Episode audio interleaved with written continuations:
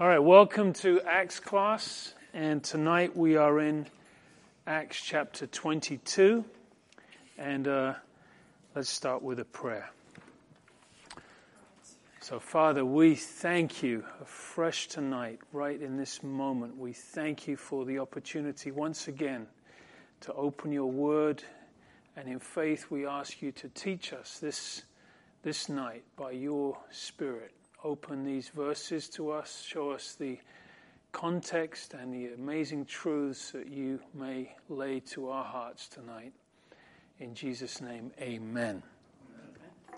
Amen. So, just uh, by way of review, we remember that we have now completed Paul's three missionary journeys. We just concluded the third and final journey, which would be about 20 years after Paul's conversion. So a lot of time has passed, a lot of traveling and church planting and the Jerusalem Council. We remember all the things that have happened. And you'll notice that this missionary journey ends in Jerusalem, Jerusalem rather than Antioch.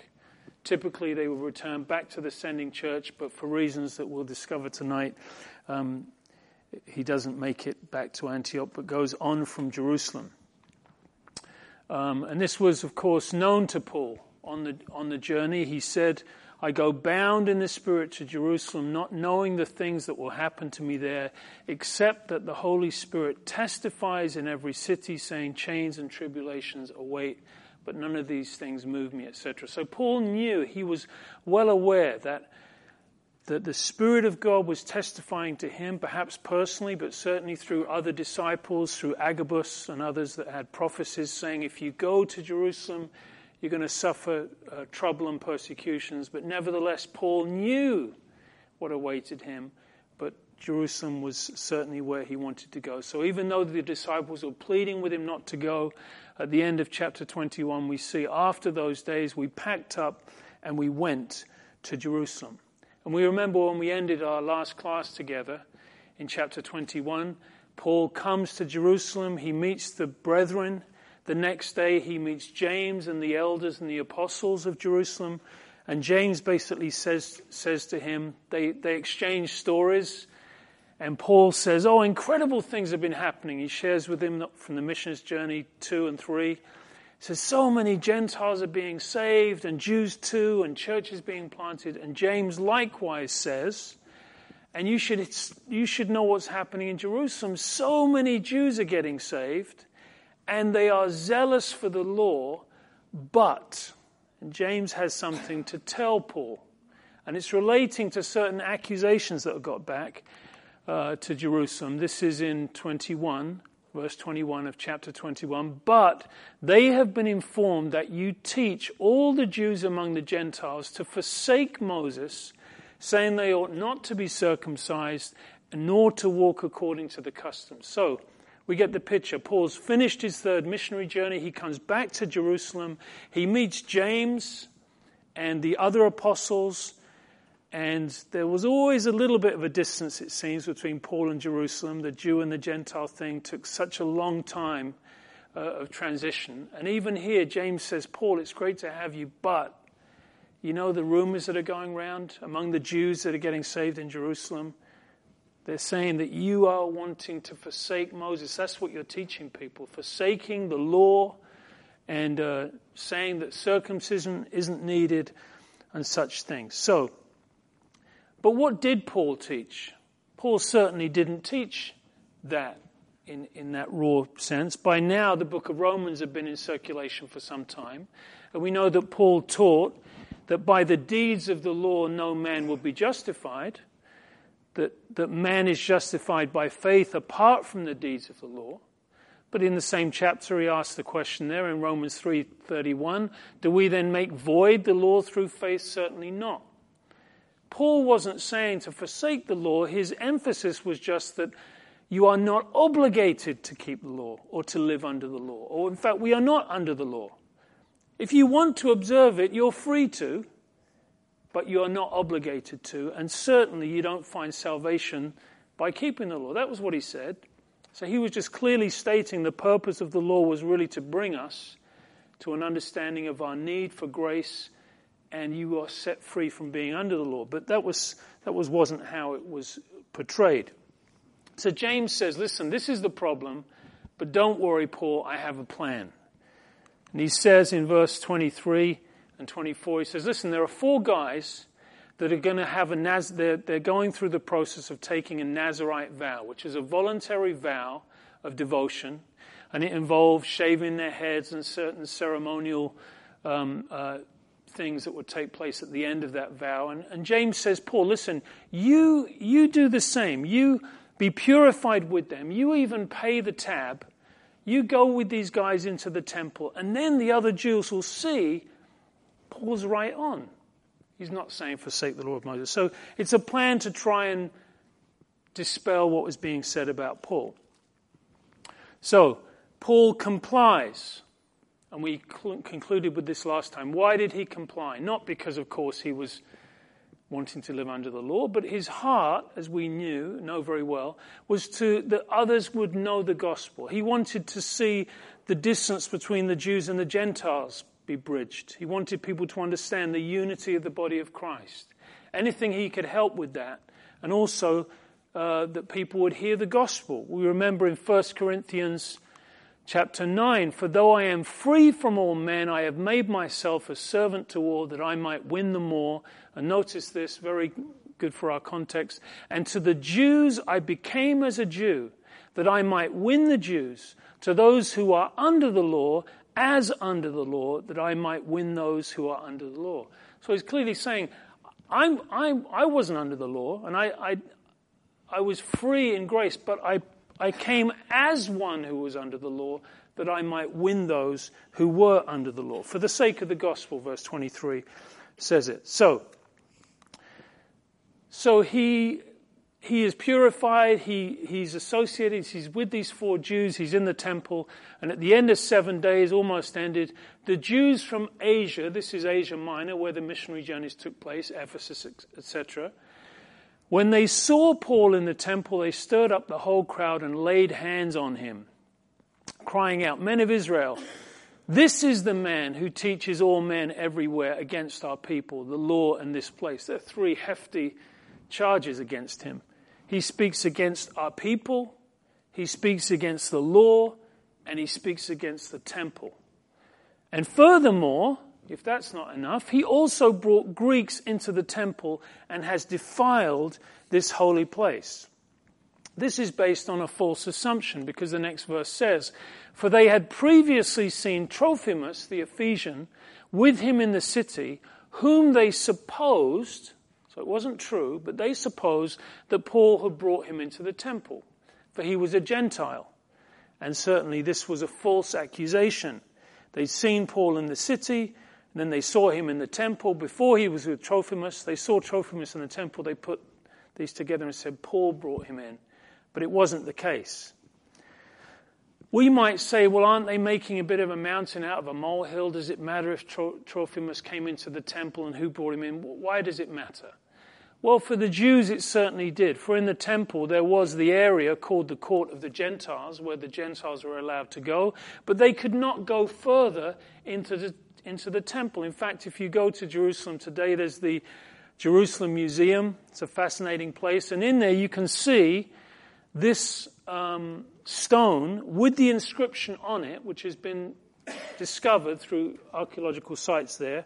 And that says, let no foreigner enter in, or only yourself to blame for the following death.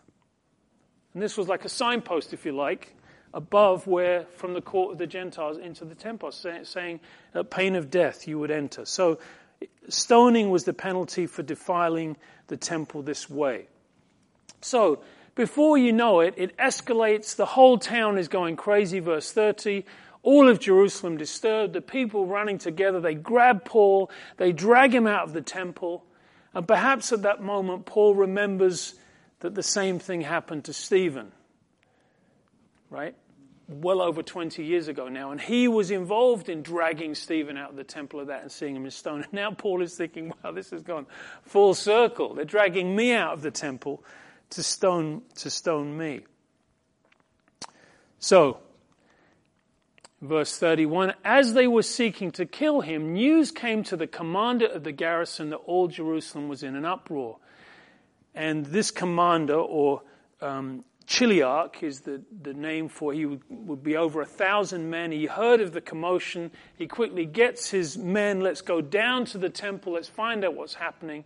It must be a serious band of men or a serious criminal to be causing so much problem. Let's go and find out what it is. So, verse 32, he immediately took his soldiers. They come down and they the people stopped beating Paul. So they hadn't wasted any time. They were already giving Paul a beating by the time he got down there.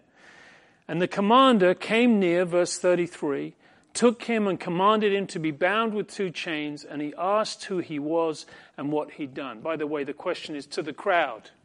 He binds Paul, he turns to the crowd, and he says, Okay, who can tell me what has he done right now? And some among the multitude cried one thing and some another. And when he could not determine what the truth was, he commanded him to be taken back to the barracks. By the way, you remember, may remember Agabus's prophecy when he came to Ephesus, I think it was, and says, Listen, he took Paul's belt, remember, and said, Whoever's belt this is, you'll go to Jerusalem and you'll be delivered into the hands of the Gentiles. And that's exactly what is happening here. And when he reached the stairs, verse 35, he had to be carried by the soldiers because of the violence of the mob. For the multitude of the people followed after, crying, Away with him! And then Paul, as he was about to be led into the barracks, said to the commander, May I speak to you? And the commander, quite surprised, said, Oh, do you speak Greek? And um, by the way, you never know what it is in your background or in your history or in your education that one day will be brought to the service of the Lord and what certain skill he may, may use. And Paul certainly was uh, multilingual and, and, incredible man of education, etc. And of course, he spoke Greek and he answers the man and he says, oh, verse 38, uh, the commander goes on as they're coming up the stairs towards the barracks. The commander says, Are you not the Egyptian who some time ago stirred up a rebellion and led 4,000 to the wilderness? Paul quickly corrects that and says, I am a Jew from Tarsus Please let me speak to the crowd. He pleads with him. Please let me speak. So the commander's looking at the crowd in the temple who are going crazy. He looks at this man who's been beaten, and now in chains, being led up the stairs. Just let me speak to the crowd. And he thinks, what have I got to lose? Can't get much worse than this. So, in verse 30, uh, 40, when he'd given him permission, Paul stood on the stairs and motioned with his hand to the people, and when there was a great silence, he spoke to them in the Hebrew language, saying, and this is where Acts 22 begins. And this is why studying a book like this is so wonderful because we, have, we find the context of the chapter. Chapter 22 is Paul's address to the Jews in Jerusalem. And it takes on a certain flavor because of his audience. So now we know the setting. He's at the top of the stairs. He's been beaten. He's in chains. He's got the Romans around him, the commander, looking down at this people. He begins to speak in Hebrew. A hush falls over the crowd. And this is going to be Paul's defense of himself, but more importantly, of the gospel. And of course, in this chapter, he shares his testimony. And there are three times in the book of Acts you can read the testimony of Paul. Of course, all written by Luke. The first historically recorded by Luke in Acts chapter 9. Here in this chapter, Paul is now telling his own testimony in the context to the Jews. And then in a few chapters, we'll see him share his testimony once again to King Agrippa. You can only imagine Paul's own reflections, as I'm sure we've had in our life, of how did this happen? How did I get to this place? Right? I'm sure he must have asked himself that question so many times, particularly with such a stark contrast of Saul of Tarsus to the Apostle Paul, what God had done in his life. I'm sure he would remember the times when he himself led the persecution against the Christians, perhaps coming to a town and look, going down by the lake and seeing Christians being baptized and then having them seized and arrested straight afterwards, perhaps in his heart even saying, Oh, that would never happen to me. And yet here he was in this situation, just about to make an incredible defense of the gospel. When, when Paul was converted, of course, it was a challenge for people even to, to believe it at first. Even Ananias, back in chapter 9, when the Lord came to Ananias and said, I want you to go to Saul of Tarsus and speak to him, Ananias said in 9:13, Lord, I have heard from many about this man, how much harm he's done to your saints in Jerusalem, and here he has authority from the chief priest to bind who will call on your name. Even Ananias said, Okay, Lord, I know you're the Lord, but I've heard about this guy, and maybe we've got the wrong guy or something. You know, he found it hard to believe. But here was Paul on the stairs, and he begins his address. In verse 1, brothers and fathers, hear the defense that I now make before you. Now, this opening phrase, brothers and fathers, or brethren and fathers, we would have heard somewhere else in the book of Acts. And again, this is how Stephen began his address in Acts 7. When Stephen was standing before the Sanhedrin, the Jewish council, just before he's to be stoned as the first martyr of the church, he begins his address brethren and fathers. Because don't forget, Stephen was a Jew, Paul was a Jew. The first million Christians, perhaps, in Jerusalem were Jews. And they would plead with their brothers regarding the faith that Jesus was the Jewish Messiah and the Savior. So, brethren and fathers. And remember, at that time, Saul of Tarsus stood. He would have, he would have stood at when, when uh, Stephen would have been stoned, would have remembered that day, would have had such an incredible impression on him. And when they heard he spoke to them in the Hebrew language, they became even more quiet. And he said, So let's add to the picture here. Remember, the Roman commander and the other Romans, now they're in the dark. He begins to speak in Hebrew, and they have no idea what's being said. They just suddenly see when he begins to speak, all of a sudden a hush comes over the crowd, and what's he saying? And they just let him begin to speak. And it continues. So he says, I am indeed a Jew born in Tarsus. He gives some of his background. He, he drops the name Gamaliel, who would have been a very well known rabbi, perhaps the, was known as the beauty of the law. He was an incredible teacher. To, be, to say that he was your teacher would have been a high ranking commendation. Um, being zealous for God as all of you are this day. So he's recognizing their zeal, their passion, their fire.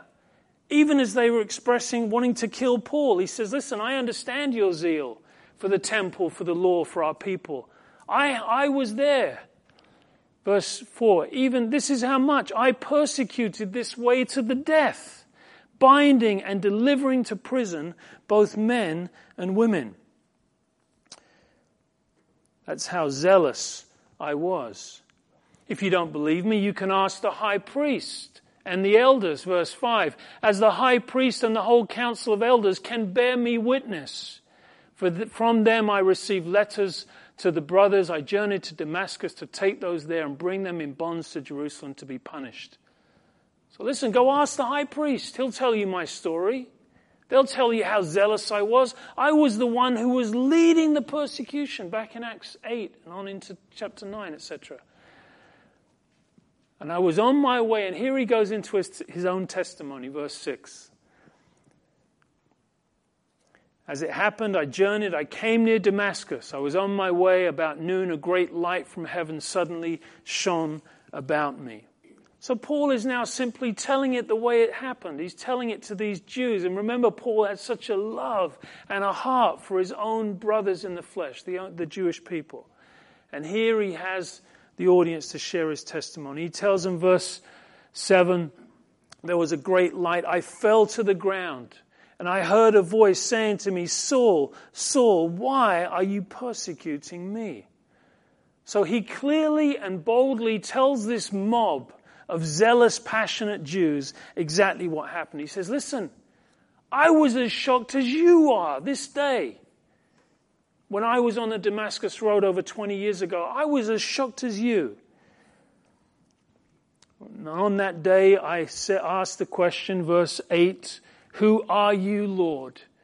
And he said to me, I am Jesus of Nazareth, whom you are persecuting.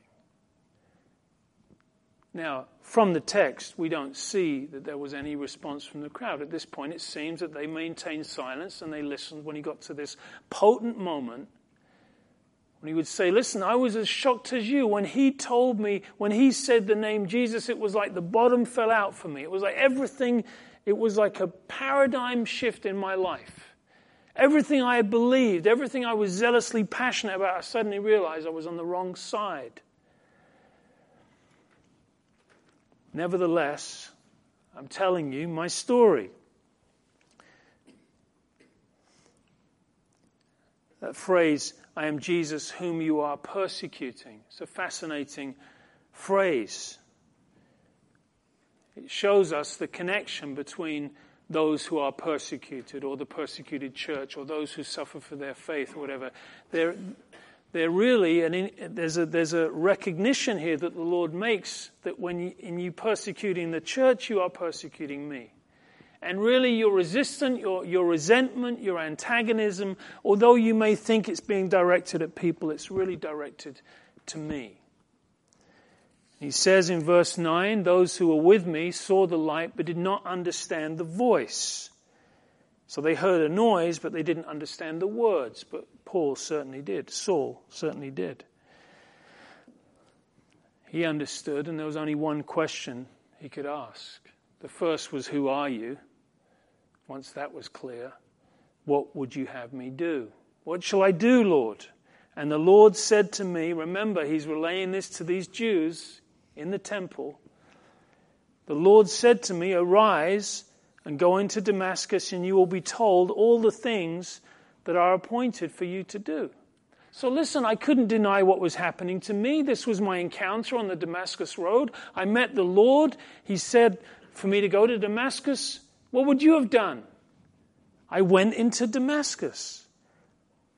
And since I couldn't see, verse 11, for the glory of that light, I was blind. I was led by the hand of those who were with me. I came into Damascus. Verse 12.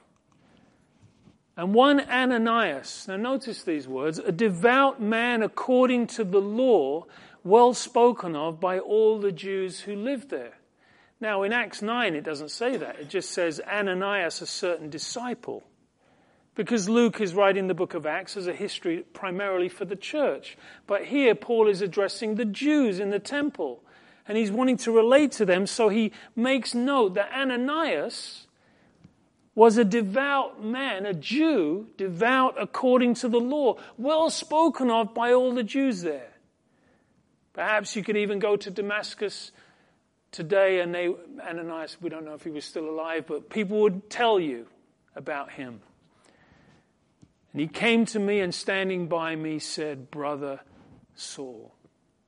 Such powerful words. For here was the lamb speaking to the lion. Here was the persecuted speaking to Saul of Tarsus, recognizing now he was coming to the faith in the same Lord and would call him brother. That was the beginning of Saul of Tarsus' understanding of the body of Christ, being a brother. Receive your sight, and at that very hour I received my sight, and I saw him.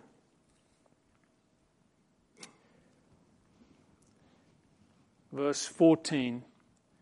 And then he said, The God of our fathers has chosen you, that you should know his will, and see the just one, and hear the voice of his mouth. Again, these are terms that this Jewish audience would certainly have understood.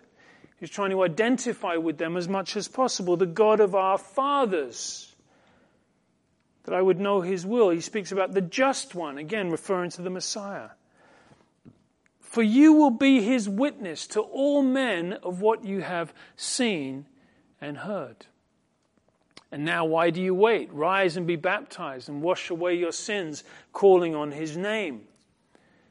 Of course, the sins not being washed away by the water in the act of baptism, but baptism picturing what has happened in a person's life through the regeneration of, of the Spirit of God, the being sins being because of the blood, he could make that claim. Why are you waiting? And it implies here, of course, that he called on the name of the Lord, that he got baptized, as we know he did in Acts 9. Paul here is saying to this Jewish audience, this was the moment of my salvation. I did call on the name of the Lord and I got baptized to show it. And the man instrumental was this little disciple, this Jewish man, devout according to the law. He helped me in my faith.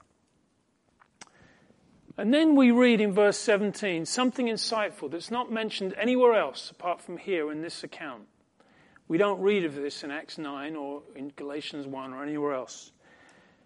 He says, Now it happened when I returned to Jerusalem, I was praying in the temple and I was in a trance. So Paul adds this in his testimony to this Jewish audience. He says, Listen, not only did I become a Christian in Damascus, but when I went back to Jerusalem,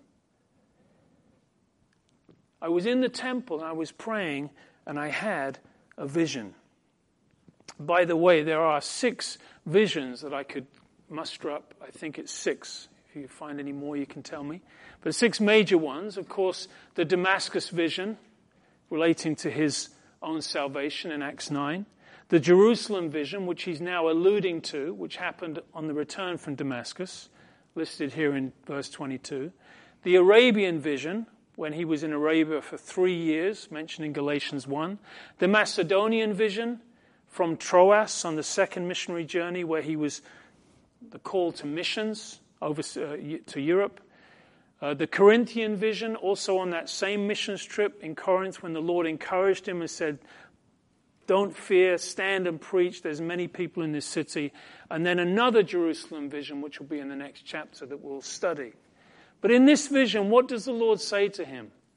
So remember, Saul of Tarsus, now converted, returns back to Jerusalem. He's in the temple, he's praying, and the Lord says to him, Make haste and get out of Jerusalem quickly because they will not accept your testimony about me. Now, again, we have to quickly highlight the context because you could read this out of context and not get the full impact of what's happening. He is, this is 20 plus years later. Now he's in Jerusalem once again. He's standing at the top of the stairs speaking to this Jewish audience that has not accepted his, his ministry and the gospel. And he's reaccounting what happened when he was first converted and said, Listen, this is what Jesus said to me. That the Jewish, that the Jews would not accept uh, my testimony about him. And I said, Lord, they themselves know that in one synagogue after another I imprisoned and beat those who believed in you. So, so Paul, when he was first converted, and Jesus said, Listen, they're not going to accept your testimony. Paul said, Wait a minute, they know who I am, Lord. They know I'm Saul of Tarsus. I've got a reputation. They know that I wouldn't be making this stuff up. They know if I come back and I'm converted and I'm flying the Christian flag, they know that something serious and real and miraculous has happened. Believe me, they're going to accept my testimony. And the Lord says, and he goes on to say, even with the blood of Stephen, your martyr was being shed. I myself was standing by and approving and watching over the garments of those who killed him. They'll believe my testimony. And he said to me, Go, for I will send you far away to the Gentiles. They won't accept your testimony, Paul. Go. And he says, Go, I will send you far away to the Gentiles. In other words, you're in Jerusalem. The Jews, the Jewish people are not going to accept my testimony. Go, and I will send you to the Gentiles. And we know that one of Paul's titles was the apostle to the Gentiles. Although he had such a love for the Jews and he always went to the synagogues, etc. But God was using him as a vessel of the gospel to the Gentiles. Peter was the apostle to the Jews, primarily. And notice this up to this word, they listened to him, and then they raised their voices and said, Away with such a fellow from the earth, he should not be allowed to live. Up to this word, not the word Jesus, but the word Gentiles, was the word that again threw them into a frenzy. And the Roman commander and the Romans watching the quiet crowd, thinking, I don't know what he's saying, but he's, boy, he's got their attention and they're listening. And as soon as Paul mentions the word Gentiles, it goes all crazy again. And the Romans thinking, I wonder what he said, not knowing that the word actually related to him. Talking about you guys, the Romans. He's talking about the Gentiles, the non Jews. As soon as he mentioned the gospel would go to them, they went crazy. Verse 23. And as they cried out, they tore off their clothes and threw dust into the air, and the commander ordered him to be brought into the barracks and said that he should be examined under scourging so they might know why they shouted so against him. So again, the commander says, Listen, I gave this guy a platform, I handed him the microphone. I don't know what he said, but I'm going to find out. And I'm going to make sure he, he tells us exactly what he said, why the crowd went crazy, and we are going to scourge him. And of course, the scourging was the Romans, uh, not only the Romans, but used by the Romans.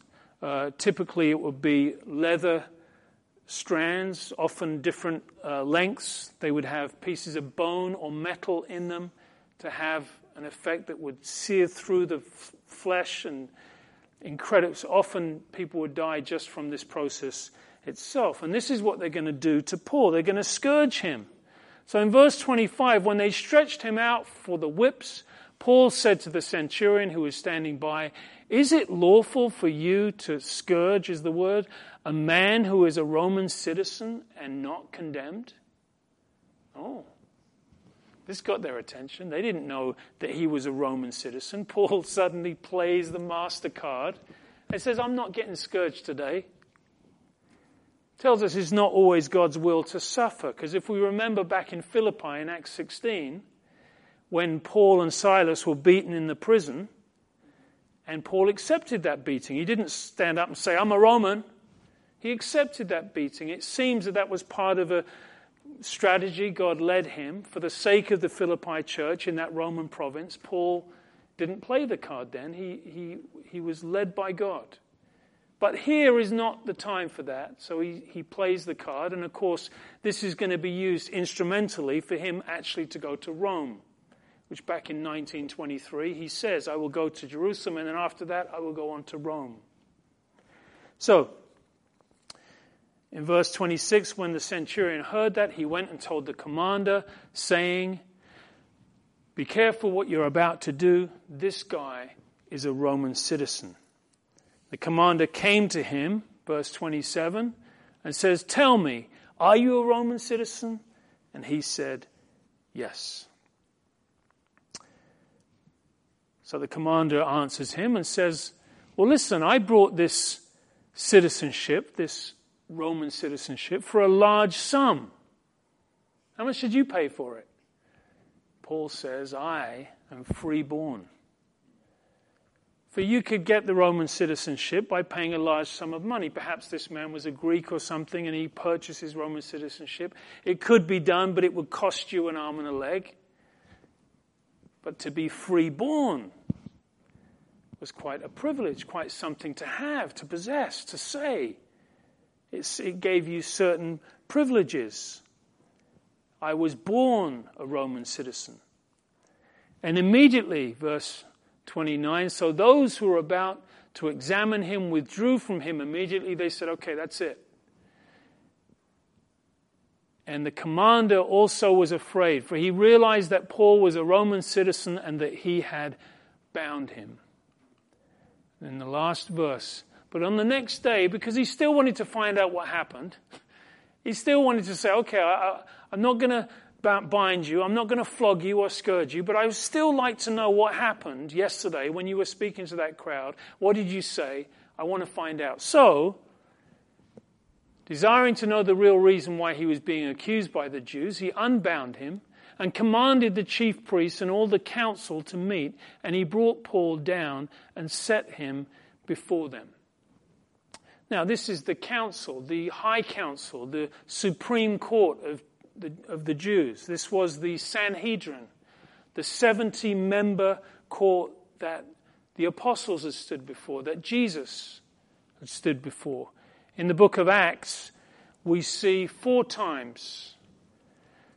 Is it four times? Yeah, four times we see them stand before the Sanhedrin. Peter and John in Acts chapter 4, then Peter with all the apostles in Acts chapter 5, then Stephen, of course, that, that message that he gave in, in, in uh, Acts 7, the longest uh, chapter in the book of Acts, Stephen's message was to the Sanhedrin. And here we have Paul standing before the Sanhedrin.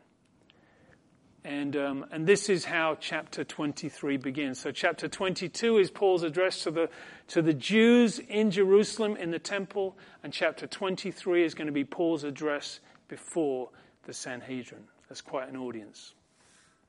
So, Father, we thank you for this time, being able to go through this chapter together. We thank you that we could just frame the context and consider uh, the, the potency of what is happening, and just as you are uh, leading Paul on now in his journey towards Rome. And we pray that you would open up these verses more and more to us as we consider them and prepare our hearts for the next time we're together. In Jesus' name, amen.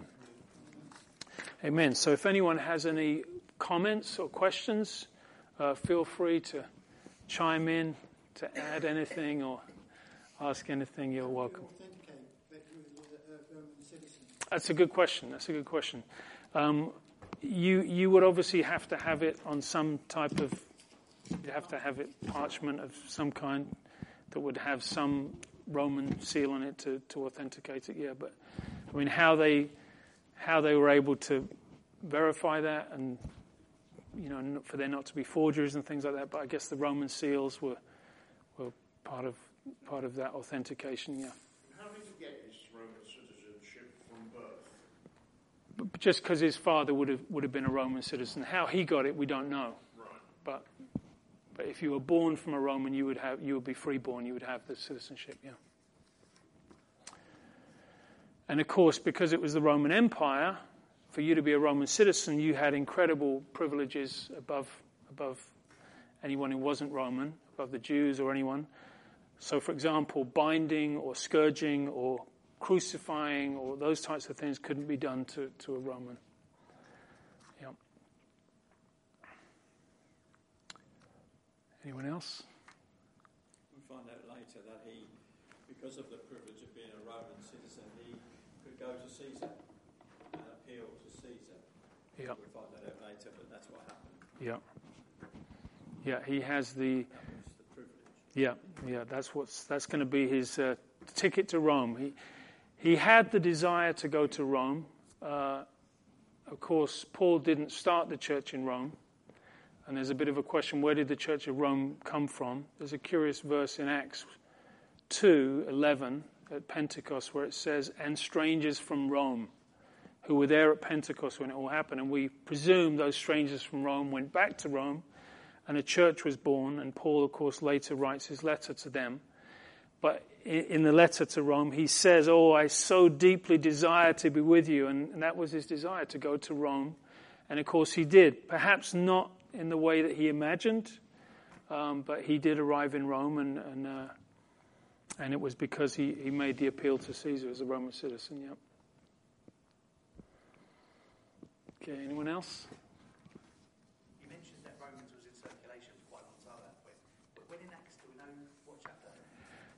Uh, yes, not offhand, but yes, I, I have to look it up. But yeah, we remember we did we did cover that. It was,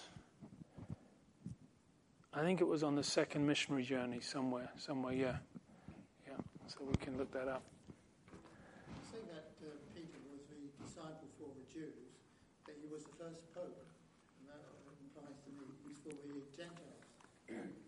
Well, he's, he's referred to as the first pope by the Catholic Church, but of course, that's not something that we, we recognize. Yeah. So that whole line of the papacy is not something recognized in, in, in, in our, in our, as evangelicals, yeah. Yeah, so I, am sure Peter, if he could speak to us today, would be very upset that he's referred to as the first pope. uh, but anyway. Yeah, and of course, the Catholic Church, they look to Matthew uh, 16 as the passage for that, where Jesus said, Upon this rock I will build my church. And that was after Peter's confession, when Peter says, You are the Christ, you are the Son of the living God. And Jesus said, Upon this rock, you are, you are Petros, and upon this Petra, and Petros was like a small stone. It's like a play on words in the Greek. You are, you are like a little stone, Peter, but upon this immovable rock I will build my church. And the immovable rock wasn't Peter or the papacy, but it was the revelation of who Christ was that Peter had just confessed. You are the Christ. And, and Jesus said, On that rock, on this rock, who I am, I will build my church. But, but the Catholics say, well, Peter, upon this rock, uh, will build, this is the true church, but it's not, it's not what it meant. Yeah. Okay. In Jesus' name, amen. God bless us all.